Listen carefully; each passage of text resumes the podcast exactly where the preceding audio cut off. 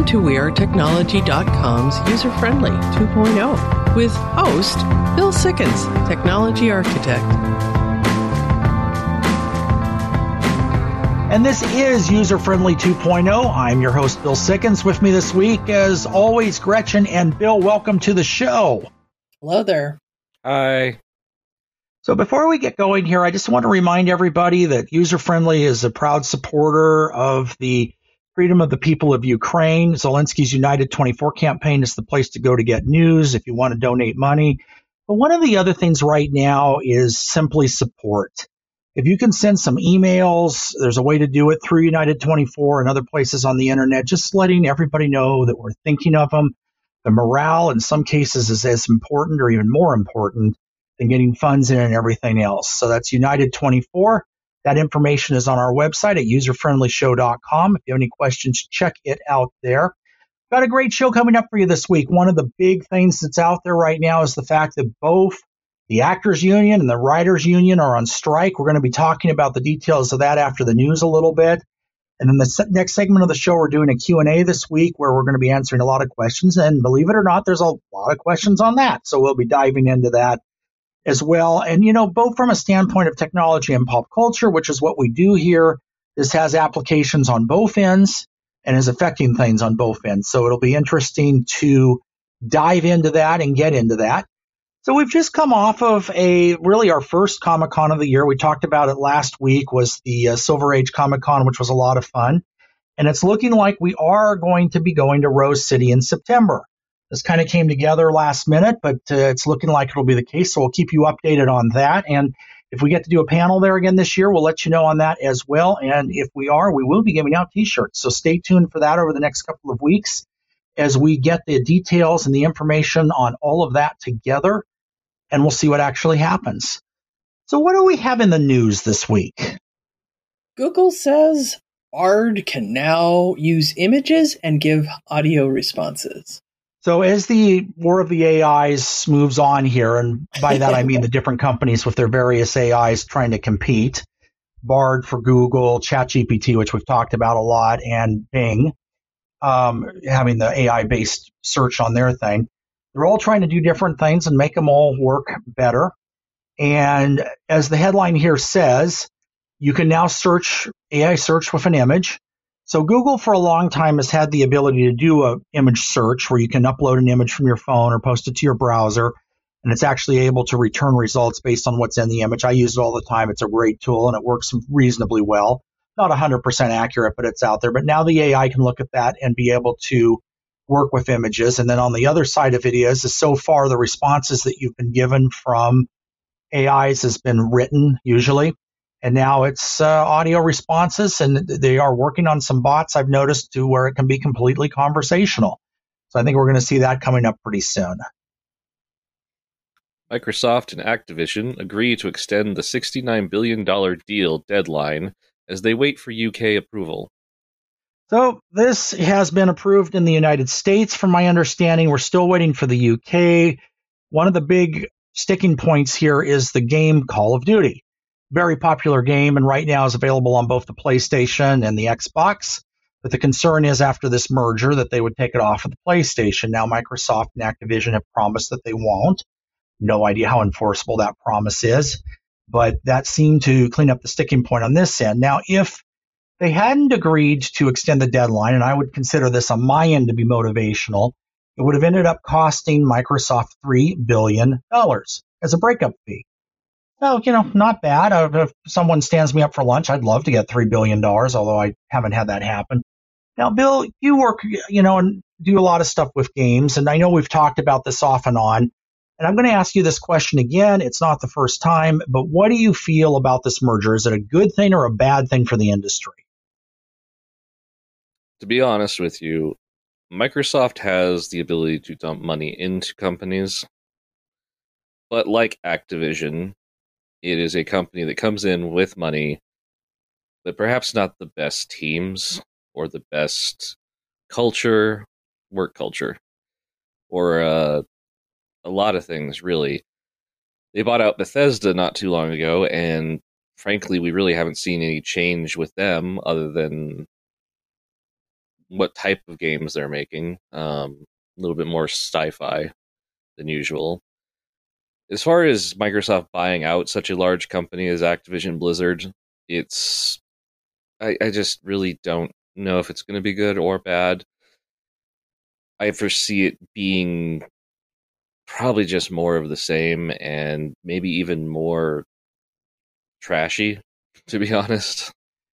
Yeah, it's a bummer that it's headed that way. And I know in the past when we've talked about this, Activision is actually one of the oldest, if not the oldest, third-party game producer that has existed. They go back to the days of Atari. There was a lot of stuff that went along with that when they were formed, because at the time it was like, you know, somebody else is going to make games for our system than us, and they went to court, and obviously they're still here, so it was determined that they were allowed to do that.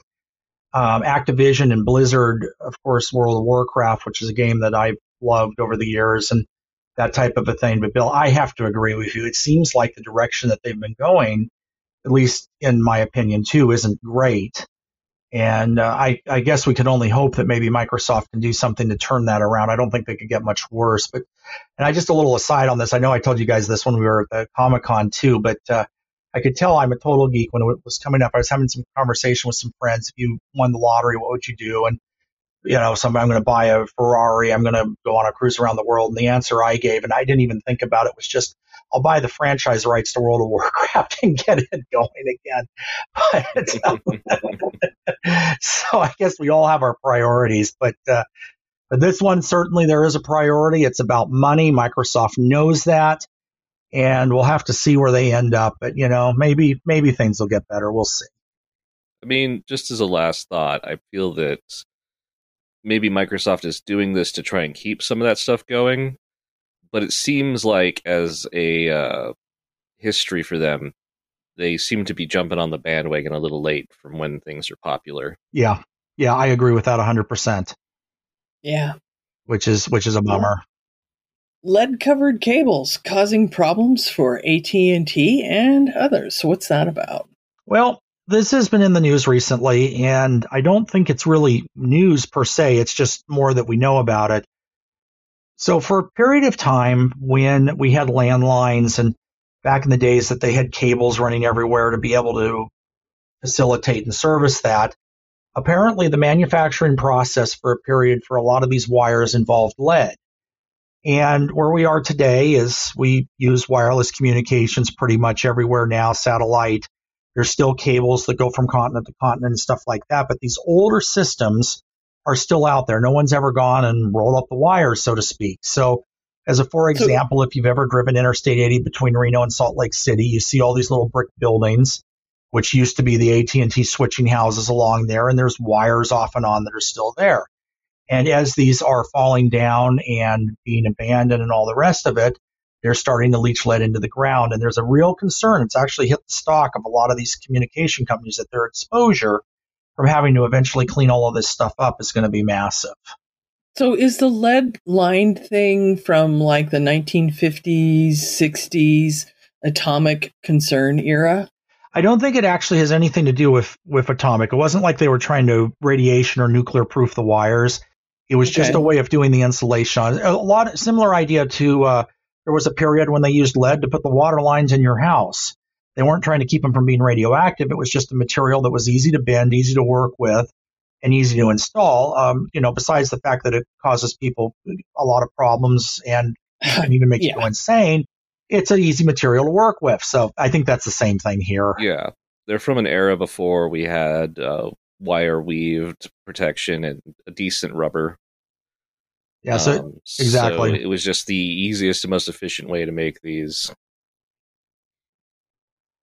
kind of wires. Well, you figure in that period, too, if you look at the early wiring, like in your house, that was cloth covered. Again, no plastic.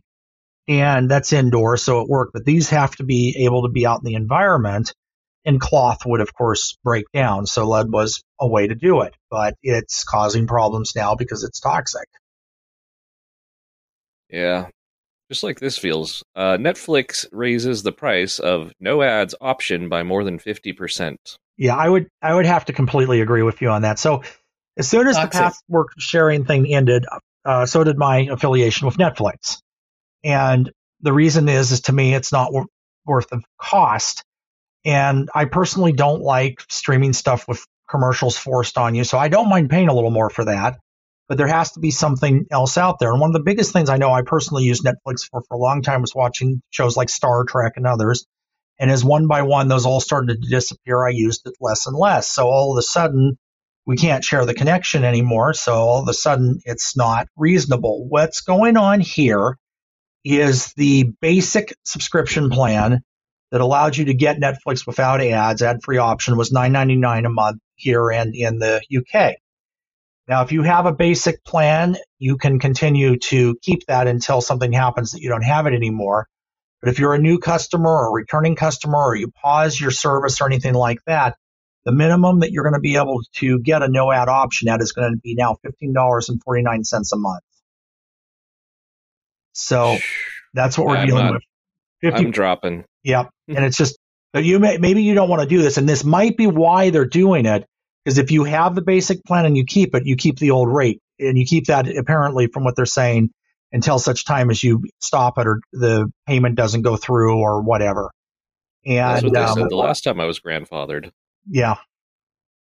So anyway, now if you want ads, that now starts at $6.99, and their standard is $15.49, and then $19.99 for premium. And the difference between these seem to be the number of screens you can have. I know that one service, at least when I was using it, had 4K capability, the other did not, different things like that.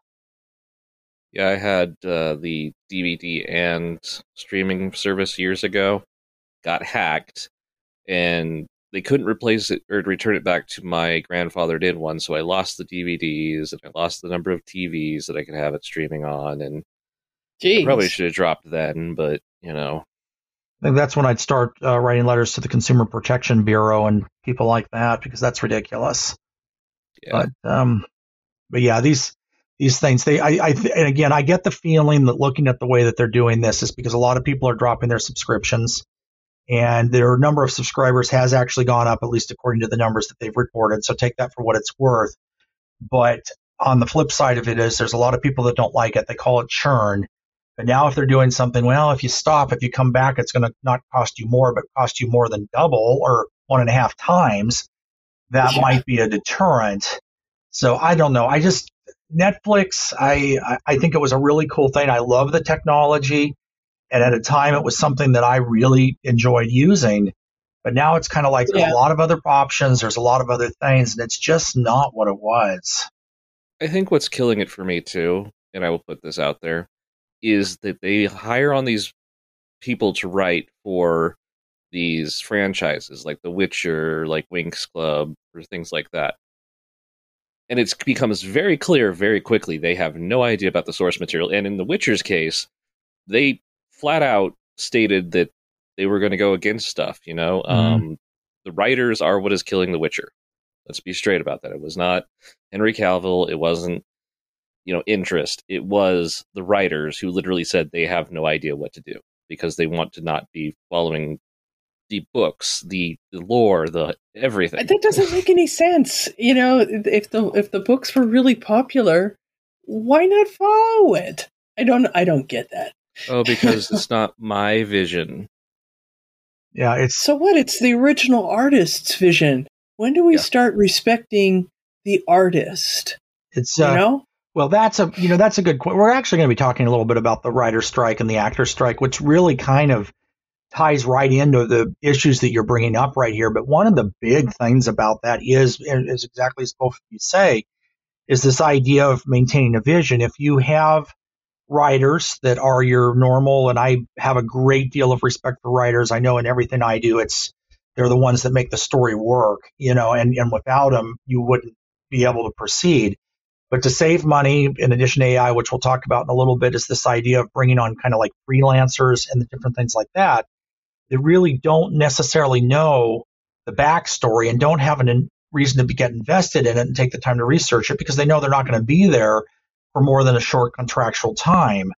And you do end up in a situation where that kind of thing can totally screw up the continuity of a show. Now, Witcher which is a franchise, again, that I really like. I like the games. I haven't seen the latest season, of course, because I don't get the channel anymore. But from what I have seen in the past, I know that I really liked what they were doing with it at that point. And it's a shame to hear that that's no longer the case. Yeah. I mean, let's be honest. You know, there are stories out there that of being different from the books, like Jurassic Park is so different from its books. Do Androids Dream of Electric Sheep is completely different than Blade Runner. Yeah, oh yeah. But they still stayed to the spirit and the intention of those. You know, Jurassic Park, they couldn't show all the information because there's just so much in that book. But people wouldn't have fallen in love with Deckard if they kept him to the guy that's actually in the book. You know, he wouldn't be Harrison Ford. He'd just be a whiny corpo man. And, you know, it would have been interesting, but it wouldn't be the movie that we all know and love. But in this case, and in a lot of cases, the writers need to at least be in the spirit and to a passion of what they're doing. Yeah, I agree. I keep thinking about the whole Star Wars thing. And just to give a very quick example of the character of Luke Skywalker and how he was changed in the sequels, it didn't follow what the character was supposed to be. Yeah, and they weren't respecting the original artists and their intentions. They just, you know, it was just like they didn't care, and people fell in love with it because of what the characters were originally. And if they want to do something fresh and new, don't destroy the original characters. Do something fresh and new. Yeah, I agree with that 100%. I think, you know, it's got to be very difficult, and you guys can speak to this better than I can, certainly. But the whole thing about being an artist requires, I would think, motivation and wanting to do the craft that you do. And if you're put in a situation where it's just like write it out, run it out, paint it out, whatever the case may be, but there's no real ability to own it, be proud of it, or be a part of it, that would really disconnect the artist from their craft. At least that's the way I would see that would work. You agree or disagree? Yeah. But it is also, you know, there is a difference between the art that I do for myself and the art that I do for my commissions. You know, they want something, and it may or may not be what I'm into, but they will get the same quality as I get for what I can, you know, what they pay for. I think, though, but the difference there is, I've studied what I'm doing. Right. You know, I know what I'm into and what my limits are. Some of these writers literally state, "Oh, I've never read it. I've never played it. I've never done anything." Yeah. So it's like, well, great, you're trash. Yeah. So I had a problem with that Ahsoka book, and I started reading the first couple of pages, and I could tell immediately this person did not love Star Wars, didn't bother to watch the Clone Wars series where Ahsoka came from. And she obviously did not understand who Maul was or what Ahsoka was as a Jedi. And it as a person who loves the franchise and the genre, it was like a slap in the face. Why didn't they get someone who loved the character and would do the research? Yeah. Exactly. You know? I know. Yeah. I agree. Well, we've really gotten into that. Shall we go on to the next news item? Sure. Netflix apparently intentionally tries to crash their network. Yes, and this is one of those grabbing attention headlines when you see it out there. I was going through some stuff and I found this, and it isn't quite as in your face as that makes it to be. The original person that wrote this obviously used Netflix as an example. And doing a little research, it turns out a lot of companies actually do this. To use Netflix as for example, they use a lot of Amazon Web Services for distributing their movies and different things, and which a lot of companies do. I mean, we do if we are technology as well. But what they have is a piece of software that goes through and intentionally tries to jam up and damage the distribution network. The idea being to have a controlled failure if one was going to exist, so that they would know what it does and how to fix it and how to get around it. And this is actually pretty common practice for a lot of larger distribution systems. And one thing is, I know we've been ragging on Netflix here a little bit, but one thing to their benefit, at least from their technical team, is that even in line with all of this, it doesn't seem to be creating any major outages. So the idea of this might sound kind of weird, but it's a very real idea to be able to test their environment in real-world applications and make sure that the network has some resilience to it and have some fail-safes. So kind of an interesting way of doing it, that it does it alongside of us watching movies, but it does, and it works quite well for them. Isn't that what we used to call load testing? Load testing is I have my system, and I'm going to put 100,000 people on it and see if it works with 100,000 people. This is a little different in respect that it's that, plus I'm going to put something out there that will intentionally block certain servers or block certain distribution channels, and let's see if the system still works or if it crashes. Okay. Tesla may make money or more money off of something other than their cars. Yeah, another interesting little thing out here is Tesla, in addition to making electric cars, also has a pretty intense charging network. The Tesla superchargers, they're all over the place. You've probably seen one. If you haven't, open your eyes because they're definitely out there. But one of the things that's happening now, and one of the big problems with electric vehicles, has been that pretty much every manufacturer has a different system. So it would be like if I have a Ford, I can only go to Chevron. If I have a Toyota, I can only go to whatever gas station, and the other one's the. Oh, you're kidding! They did that. Yeah, there was an IEEE for this kind of thing. Stupid. Yep. Oh, IEEE has a standard, and I, as a member of IEEE, I will say that it's just not being followed. Well, no, I meant for automotive. I thought there was something like that, where automotive manufacturers had a certain level of what they had, they could and couldn't do. Yeah, not with charging things. And there's ways to get adapters and different stuff like that, but it's still pretty limited. Well, what's happening now is a lot of companies are starting to adopt what they call the Tesla standard for chargers, which is very, very likely going to eventually become the standard for how we charge our cars, which would be a major thing for Tesla, because what that would mean is they'd have control of the charging or fueling network in many ways. And that could actually make as much, and some are saying may possibly even more money, than the selling of their cars. So when we get back after the break, we're going to be talking and answering actually a lot of questions that deal with the SAG and the writer's strike and some of the other things that are going on with that. And also be touching a little bit on what is actually going on here and why this is a big deal. It's a historic thing because it's the first time since the 60s that both the actors and the writers have been on strike at the same time. And it's also interesting because it's one that's not just about pay. That's, of course, part of it. That's part of most situations when you have labor disputes. But a big piece of this is the idea that some studios want to use AI where they can program in a likeness of an actor or writer and then have the AI replicate that in a movie or a production or whatever the case may be. And the actors and writers don't like that. And I understand, not that I would express an opinion on that. But you don't want your likeness being taken and used outside of your area of control. And we've run into this inadvertently, as for example, the Cyberpunk game had a character in it that you could actually mod the character, but it was a real person, and have him do things that he wouldn't normally have done, which might be inappropriate. So they fixed that in the programming. But this is something where they want to be authorized. So when we get back after the break, we're going to be talking about this in a little more depth. This is User Friendly 2.0. We'll be right back. Have you seen him? He's from the future. He's got a really big computer.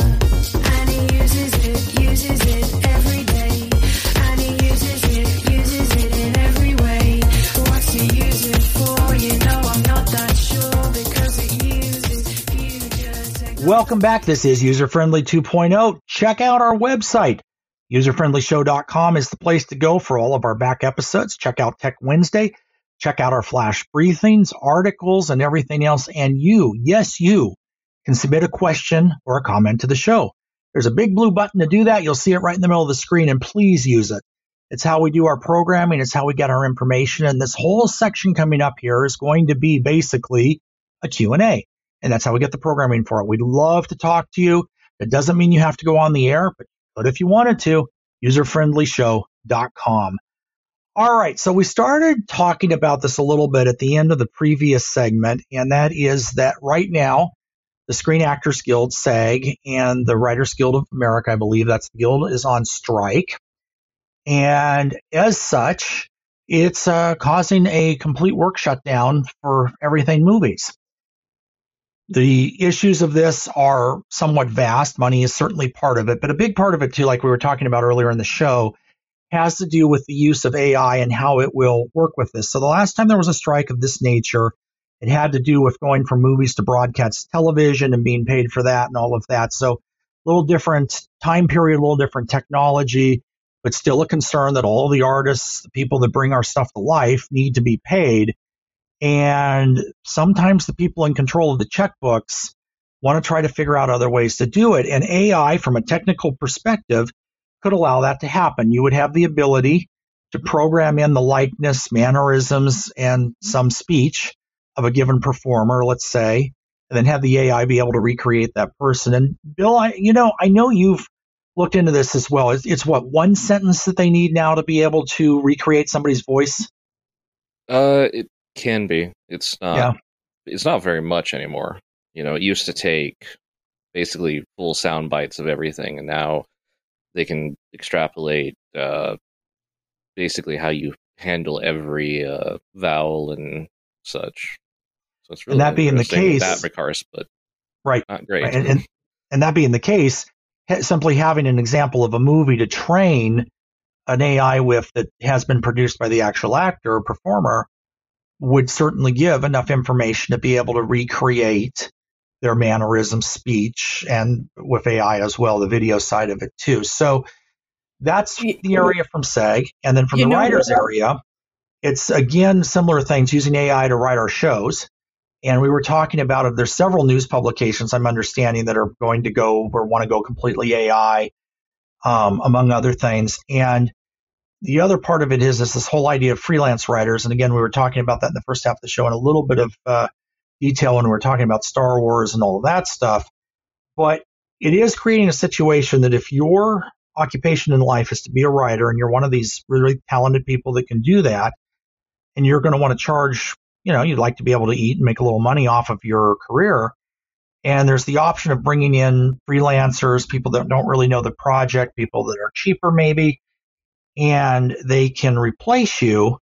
That's a problem. And one end of it is it does, in my opinion, damage a lot of the productions that are being done, but it can really screw up the professionals in the industry that are offering these services. So negotiations have fallen apart from both unions, and both unions are on strike. So along with that, we've had a lot of questions coming in. So what I'd like to do is hit the Q&A. If we have a little time at the end, we'll talk about this a little bit more. But the first majority of this is based on the SAG or the Writers Guild strikes. Let's go ahead and just start with the questions, and we can comment on them one by one. I'm an entertainment journalist. Can I cover movies and TV? So, question that comes in, by the way, the answers of these come from Variety. I just want to give credit where credit is due for that. Plus, we're not an attorney and we didn't look it up. So that's where we're getting this information. and they would know. So in answer to the first question here, movies and TV, if you're a critic, you are not a member of the unions. Critics are not on strike and are not obligated to stop reviewing movies or TV shows. Now, there's some caveats to all these answers that we'll get into a little later, but that's the general response to that one. I'm an entertainment journalist. Will any actor talk to me about their project? So again, similar answer to the first question, entertainment journalists, whether they belong to a union or not on strike.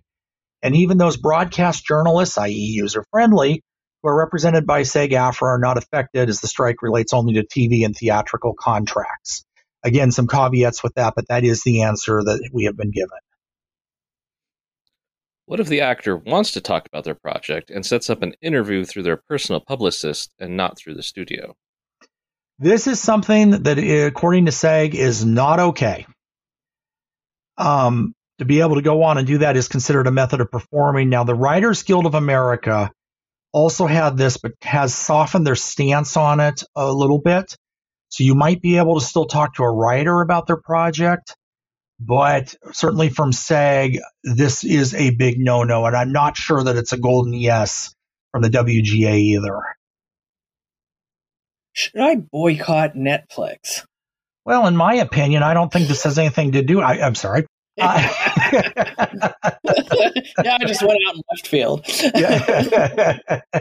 Well, and if you listen to the first half, you might know that we might have a little bit of an opinion on this ourselves. But according to SAG and the WGA... neither is called for a boycott of Netflix or any other platform. So if you do it on your own, it really doesn't make that much of a difference either. You can if you want to support them, but you certainly don't have to. And I don't even think it would do a lot of good if you did. I'm an influencer. Can I promote movies and TV shows? So this one gets a little bit tricky. Most influencers are non-union or not subject to any strike rules directly, but some of them do work under the SAG-AFTRA influencer agreement. That's a thing, and may want to someday. And that's the other big part of this. Like I said earlier, there's a little bit of a caveat to this. You've not only got to think about what you're doing now, but what you may want to do in the future. Those influencers have been asked not to promote stuck work, movies and TV shows, either for pay or organically while the strike is on. Now, if the influencer already has a contract to promote something, the union advises them to fulfill the obligations of the contract, and they are also free to influence on any other subject. So part of this is at your discretion, but if you want to back, and if you feel it necessary to back this situation with the union, you may not want to do this, and I would certainly ask somebody that can give you a formal legal answer on that one. Can I do cosplay? Yeah, interesting question, huh, Gretchen? Yeah, actually it is. And so, now you've got me wondering about my blog, you know. Should I not be writing in my blog? Yes, you know, I don't want to screw things up. And these are areas where this can get a little bit sticky. So the official answer Variety published that came from the union is if you're not in SAG-AFTRA, go right ahead. Subject to the exemption for future union influencers that we just talked about. So in other words, a cosplayer in many cases is also an influencer, whether you intend to be or not, because you're promoting a certain character or, you know, series or franchise or property or something like that.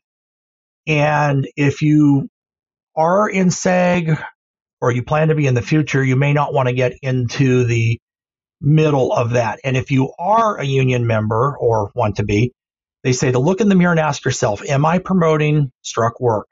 If that's the case, then the answer is no, you should not cosplay. So an example of this is that Deadpool is on hold now because of the strike. So if you play Deadpool at a Comic-Con and you're a member or want to be a member of the union, it's not a good time to do that cosplay. It could be unwise as a career move. Exactly. So I'm not strictly like against the rules. Afterwards, you go, well, you didn't support us, you know, and that actually could happen. And it just dawned on me. I have a blog, and I think I'm part of one of the writing guilds. So it's like, should I not write any more on my blog? You know, I think we need to find out an answer to that. If anybody knows the answer to that, please shoot it up to the website at userfriendlyshow.com. I'll also look into it a little bit, but that's a good question because that's probably would fall as an influencer, although being a member of the Writers Guild is not the same thing as a SAG influencer agreement. But, you know, where does this all play out? And I know from my own, and I'm just going to give my opinion here on this, that in this particular set of situations, I know that the unions, and there's people, you know, both schools of thoughts, people that like unions, people that don't. But I know in the case, especially of the Screen Actors Guild, prior to all of this, the studios were doing some very weird things with their actors and were able to do stuff that could screw up people's careers, prevent them from working, all kinds of other things. And the union getting involved in that has helped to correct those problems. Plus, you actually get paid and aren't expected to work for 10 cents an hour. So from a standpoint of myself, I think I'm going to err on the side of the union when it comes down to some of these things, especially when there's a call to be made. But, you know, again, what I would really advise is get a hold of your agent. If you're a union member, you're probably going to have an agent. And if not, get a hold of somebody that can answer this officially. And if you still are concerned about it, go to SAG's website or go to the Writer Guild's website. There are ways through that you can simply ask the question and get a determination from the union itself. I'm an independent producer. Can I get a waiver to keep making my project? So this is another area that is a bit of a variance on all of the other things that are going on. So the straight answer to this is yes. SAG calls this an interim agreement. And basically what you're doing is you're agreeing to adhere to the final terms of whatever deal is reached with the union at the end of the day. So you would agree to do that. And you also have to really be independent of union companies and all that kind of a thing. But if that's the case, then you can do an interim agreement. Again, I would check with the appropriate parties on this to get a determination and make sure that what you're doing is what you're supposed to be doing. But there are ways to do that and still be in line with what you are supposed to do. what happens if I break the strike rules? Dun, dun, dun.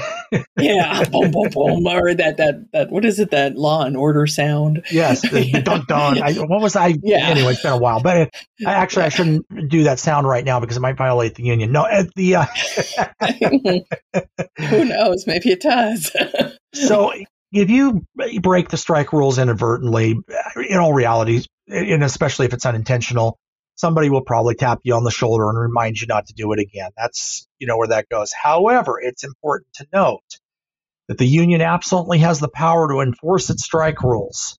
And the penalties that can be included in this: censure, reprimand, fine, suspension, or expulsion. If you're not a member and perform struck work, you will be barred from joining the union in the future. That is a big deal, too, because it is very important for professional performers to be able to be a part of their unions. It's how you get work. And if you do something, and this would be more either you've run over someone's toes or you're blatantly doing something you're not supposed to and most likely have been talked to about it, and you're still not doing what they want you to do, then you can be all of those things up to being expelled. And if you're expelled, you're probably not going to get a lot of work in the future, at least not of a lot of good work, So that is really a quick go over of the majority of questions that have come in on all of this. And I know there's a lot of other questions about them, so keep them coming. We'll get answers for you on that as they come in. But, definitely something to think about here a little bit, something that's very important, and seeing what's going on and supporting whoever you would choose to support, whatever side on this, is important, because this is how you really do influence the way things go down the future. All right, so moving a little bit away from the SAG stripe and all that kind of stuff, we do have some other questions that have come in, so let's go ahead and just jump into those. Is it normal for items sold on Amazon Prime Day to be delayed? Yes. Oh, did you want more details on that? So we're seeing this on both sides of the things. On some stuff, it's actually been faster this year in the past. Amazon's getting certain deliveries through quicker. And with the looming of the UPS, the possibility of a UPS strike at the end of the month, it's probably a very good thing that this is all getting handled quickly and that it's not like the end of July, it's the beginning. But I have noticed on some other things, some specific products, that they've simply run out of inventory and supply. One of them, for example, is one that we can speak to personally, is we ordered a pair of camera and a pair of floodlights for the Ring system. And the order came in, no problem with that, but it's not going to be delivered until the first week in August simply because they don't have any. So that is a difficulty. So if you're seeing a slowdown, it's very likely for that. So you go into Amazon, check your order history. There is a couple of things that can be going on. If there's a tracking number and it's showing, it should show you a delivery date. And if there's a problem with the inventory, it'll be a few weeks out. Usually that's fairly accurate. It's not 100%, but it gives you an idea. But the one thing to be careful about here, too, is just because it's Prime Day doesn't mean there's not scammers. Yeah. And one of the things that we've all run into from time to time on Amazon is sellers. Most of the sellers are great people, independent, all that. But there's a few of them that are just not, they're just not in it for the right reason, let's say. Unscrupulous would probably be the word. Gretchen, why don't you give us just a quick description of the dress? Oh, you mean like the dress that was not made for a human? Yeah. Yeah, there was two dresses. And I'd have to say the Costumers Guild would be like, what is this?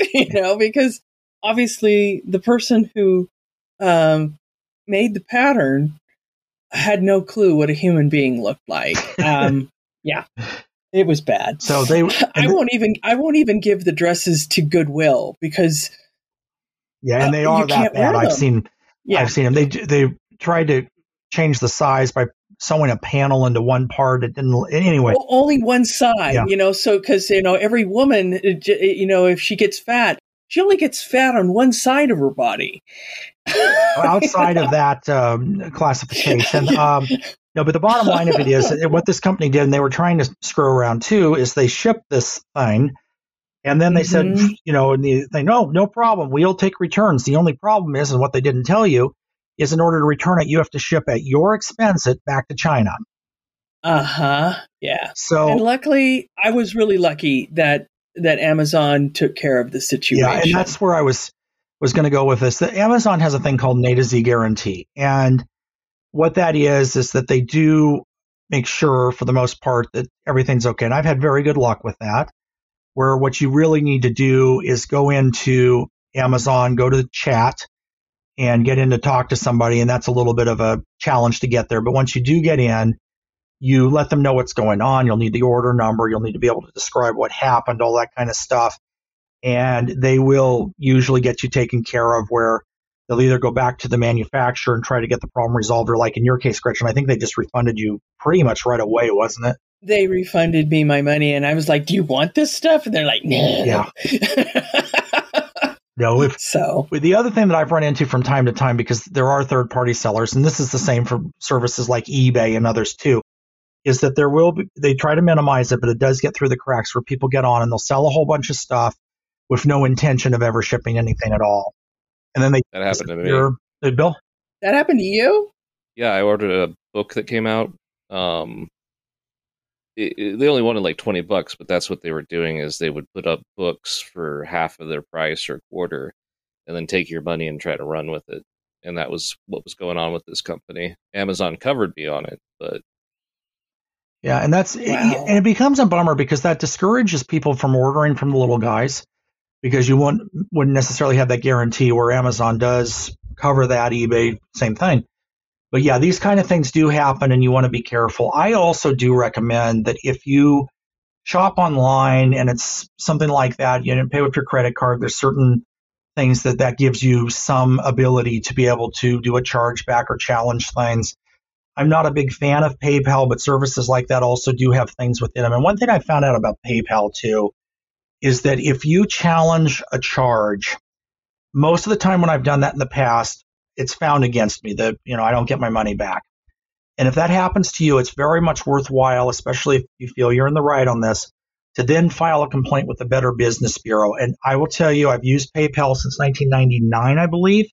And every time I've had to go that route, they do immediately refund my money as soon as the complaint comes through. So sometimes you might have to push a little bit harder, but at least you have some coverage. But yeah, if it's a third-party company that you don't know anything about and you spend money, you would have whatever your credit card would offer, but it does make it a lot more difficult to get these things handled. And I'm all about small business. Man, I run my local chamber and everything. I think it's important to support the small guys, but you've also got to watch out for yourself. And just make sure you don't get scammed. And it happens all the time.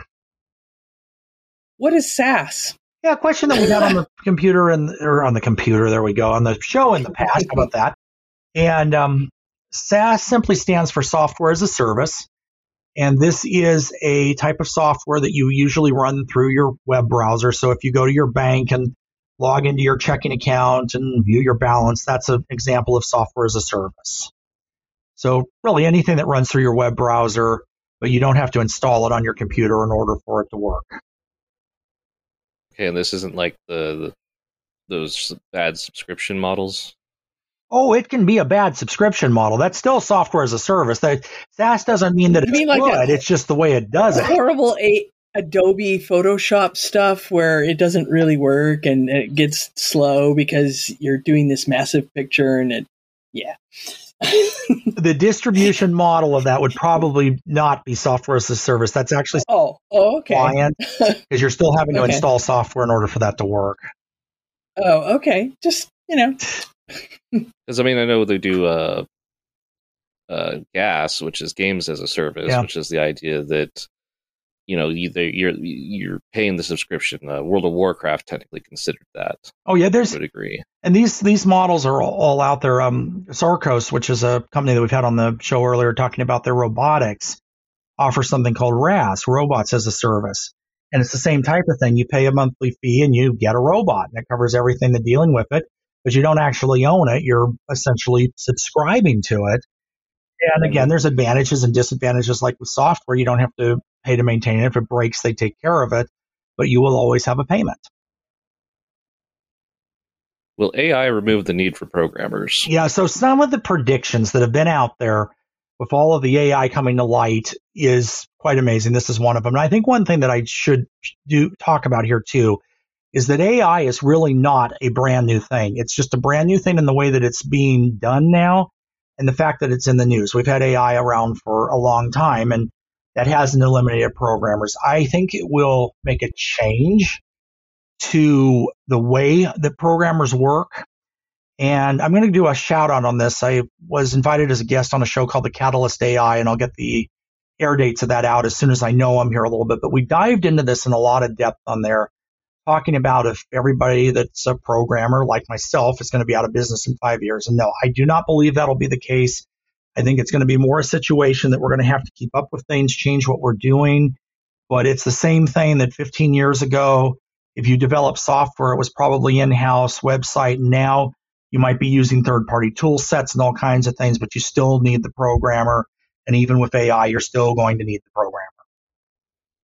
See, I see it eventually becoming more and more prevalent. You know, the AI will probably start doing things where they're optimizing existing software, or be doing low-level development stuff for apps and things like that, because they'll be able to put it together what you want. But I mean, let's be honest, in a decade or two, we're probably going to see AI is able to write entire programs for what are needed. Yeah, I'm not saying that AIs won't be able to program. I think they will. But the question's more, is it going to completely eliminate the programmer's industry vertical market? And no, it'll be different. And you're absolutely right, Bill. I don't think that programmers are going to be doing a lot of the certainly basic or entry-level stuff like we have today. And we already see that in some ways. 5 years ago, writing an app for your phone was extremely expensive and took a lot to do. And now there are certain things where you can actually go on and just use a set of tools and build out an app and have it working in a couple of hours. And I think AIs will take us the same direction in a lot of the programmatic functionality. I can say that. But I don't see it completely eliminating the need for programmers as an industry. Yeah, I mean, I see them more moving towards design myself, you know, because the aesthetics and stuff, you're going to see more of that, I think, have to be in the toolkit. Right. Absolutely. Absolutely. And I'll tell you right now, AIs can do some beautiful aesthetics. We're already seeing that in website design and some other things. So there is definitely, I think it's going to make things better. I think it's going to make things easier. I also think it will lower the cost for business to get something like a decent website or even some custom software. But I don't see it putting every programmer on the planet out of business. Well, do we have time for what is GA4 from Google? Hey, sounds like we do. So, question that's been coming in, we actually had this last week and then we weren't able to cover it. Google has a service where they do analytics for a lot of websites. It's something that you sign up for. It's usually, at least I don't think it costs anything. It might, but anyway, you tie it in. So it tracks how many visitors you've had, where they've come from, all of how long they've been on the site, all that kind of stuff. And GA, Google Analytics 4 is the version. Version 4 is now it's being used. Version 3 was sunsetted and went away at the beginning of July. So if you're still using version 3, you're no longer going to get analytics. So you do want to make sure you get that upgraded. And with that, this is User Friendly 2.0. Until next week, keeping you safe on the cutting edge.